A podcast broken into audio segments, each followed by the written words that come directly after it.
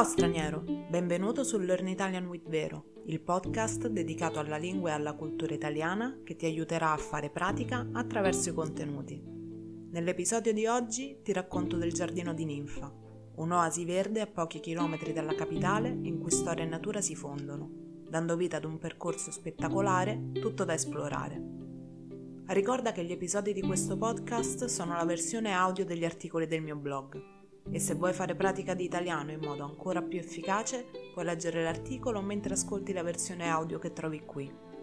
Clicca sul link che trovi nella descrizione dell'episodio oppure vai su lebellezzedello.stivale.com e cerca il giardino di ninfa. Accederai direttamente alla versione scritta dell'audio che stai ascoltando proprio adesso e potrai seguire il testo mentre ascolti. Sei pronto? Iniziamo! Ciao straniero, benvenuto o bentornato.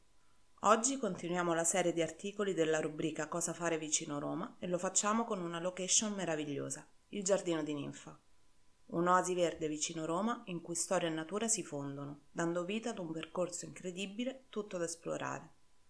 La cosa più buffa di questo sabato è che è stato del tutto improvvisato.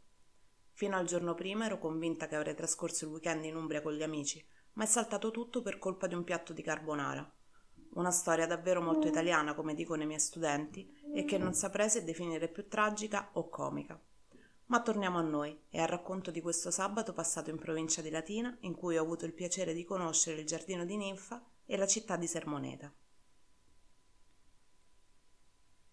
Il giardino di Ninfa si trova in provincia di Latina e dista circa un'ora di macchina da Roma. Arrivare è piuttosto facile, ma durante il weekend bisogna tenere in conto un po' di traffico. Una volta arrivati il parcheggio non è un problema. È possibile lasciare la macchina nell'ampio parcheggio gratuito a disposizione dei visitatori. La sua posizione isolata rende l'infa difficile da raggiungere con il trasporto pubblico, ma l'impresa non è impossibile. Si può infatti arrivare in treno fino alla stazione di Latina Scalo, fermata che si trova a circa 7 km dal giardino. Una volta arrivati basterà prendere un taxi per 10 minuti circa per arrivare a destinazione.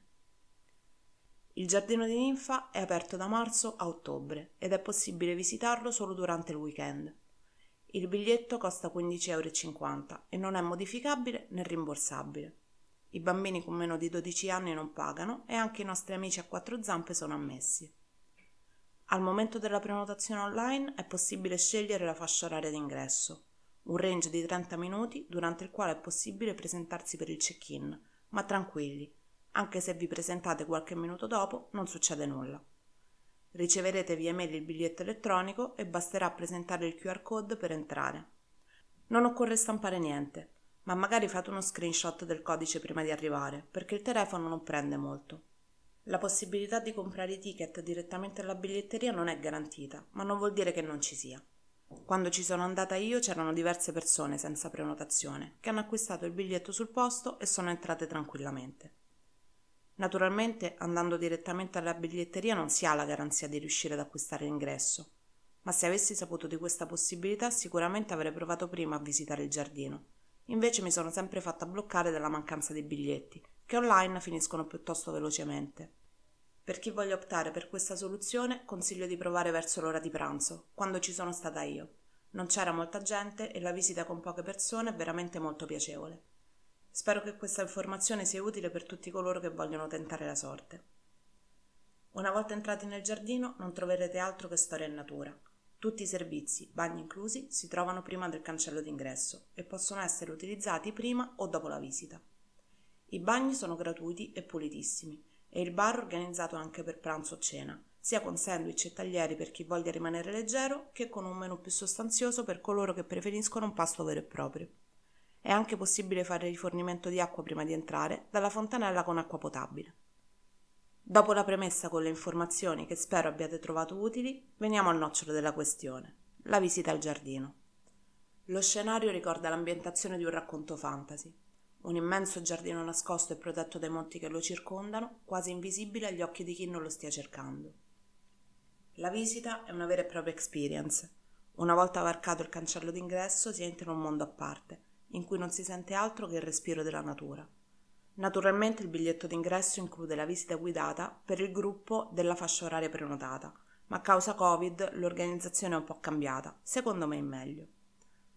All'interno del giardino si trovano una ventina di guide, preparatissime, molto gentili ed estremamente discrete. A meno che non vengano espressamente interpellate per chiedere informazioni e approfondimenti, si viene lasciati liberi di passeggiare al proprio ritmo e perdersi nella natura senza essere disturbati. Una curiosità. Il giardino di ninfa è la casa verde di circa 1300 piante diverse e 100 specie di uccelli. La dimensione complessiva del giardino è di circa 8 ettari ed accoglie anche una straordinaria varietà di aceri giapponesi. Proprio grazie alla numerosità delle sue piante il paesaggio cambia costantemente. Grazie alle fioriture stagionali, anche visitando il giardino due volte nello stesso anno, ci si immergerà in uno scenario sempre diverso. Per fare il giro completo del giardino serve circa un'ora, che diventa tranquillamente un'ora e mezza per tutti quelli che, come me, si fermano ogni due minuti per fare una foto a qualcosa. Io che sono fissata, di foto ne ho fatte tantissime, e per evitare di intasare l'articolo con una galleria infinita di immagini, ho raccolto le migliori in un video.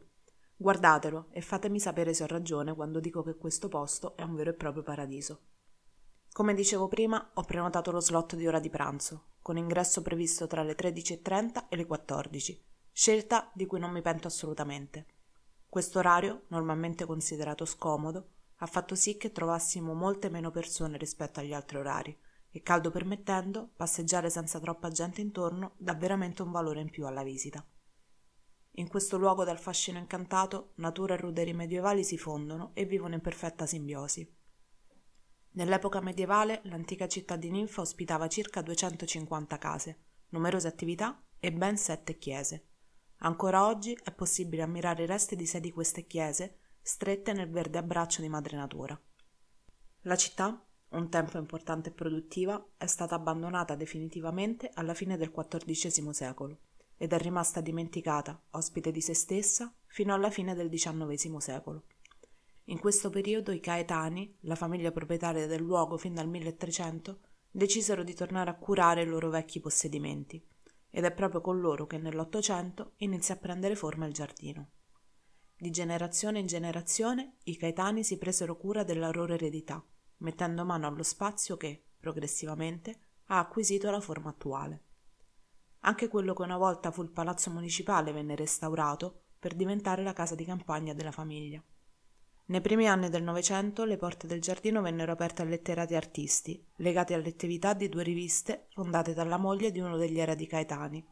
Grazie a lei vennero promosse opere di autori oggi note al mondo, ma allora giovani e sconosciuti, come Alberto Moravia, Dylan Thomas, Italo Calvino, Truman Capote e Pierpaolo Pasolini.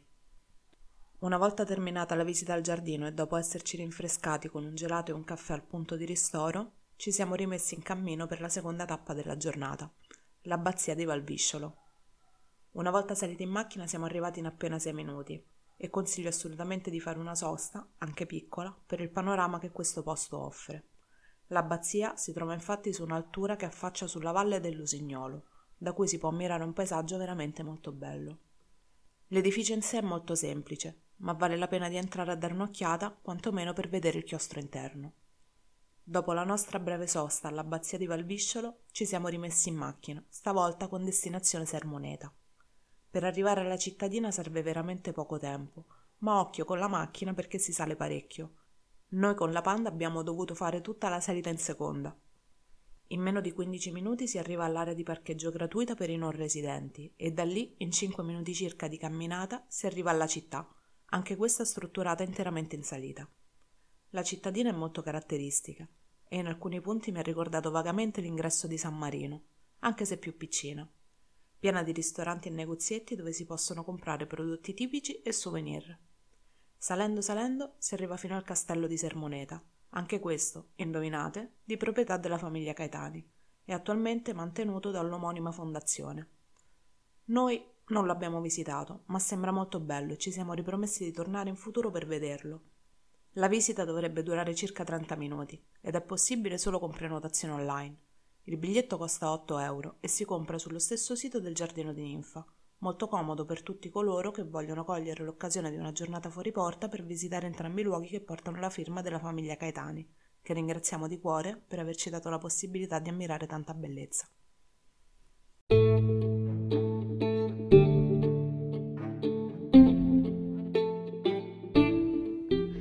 Siamo arrivati alla fine dell'episodio di oggi, spero che ti sia stato utile. Ricordati di aggiungere questo podcast tra i tuoi preferiti per ricevere la notifica ogni volta che uscirà un nuovo contenuto. E se vuoi, mi trovi anche su Instagram. Ti basterà cercare Learn Italian with Vero e seguire il mio profilo per rimanere sempre aggiornato sulle ultime novità. A presto!